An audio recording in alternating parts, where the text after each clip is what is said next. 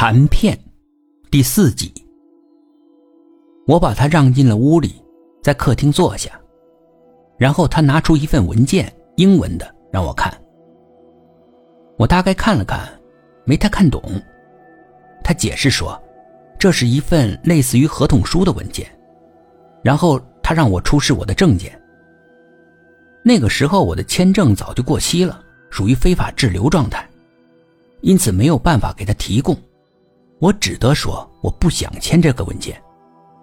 他说想要继续在这房间里面住着，就必须要签这个文件。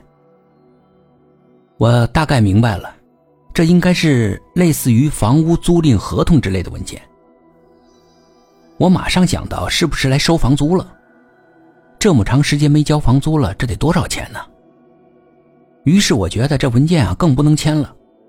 我问他房租是多少钱一个月，他回答一千。我一听吓了一跳，我真是被骗了。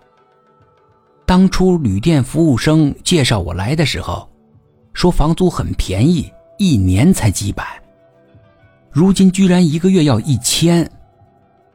我有些语无伦次地跟他解释说，当初是旅店服务生介绍的，房租说很便宜，怎么这么贵？我要找他问清楚。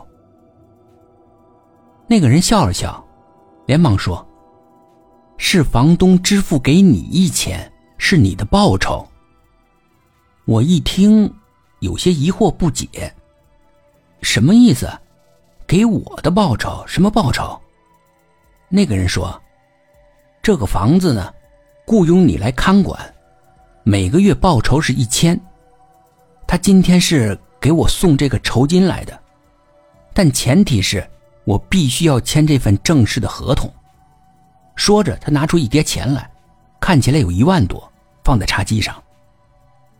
然后他说，那是要支付给我的一年的酬金，但前提是让我出示有效的证件，然后签署那份合同。我只得实话实说了，自己签证已经过期了，并骗他说可以去办理延期。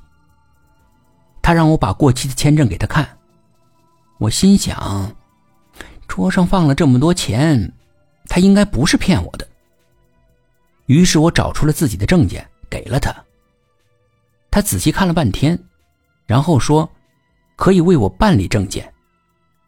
我听了自然是感激的。之后他让我签了份文件，我问他要不要给我一份，他说签过字之后要拿回去，给房主签字确认，然后呢会给我一份的。之后他走了，那些钱留在桌子上，我数了一下，真的是一万两千。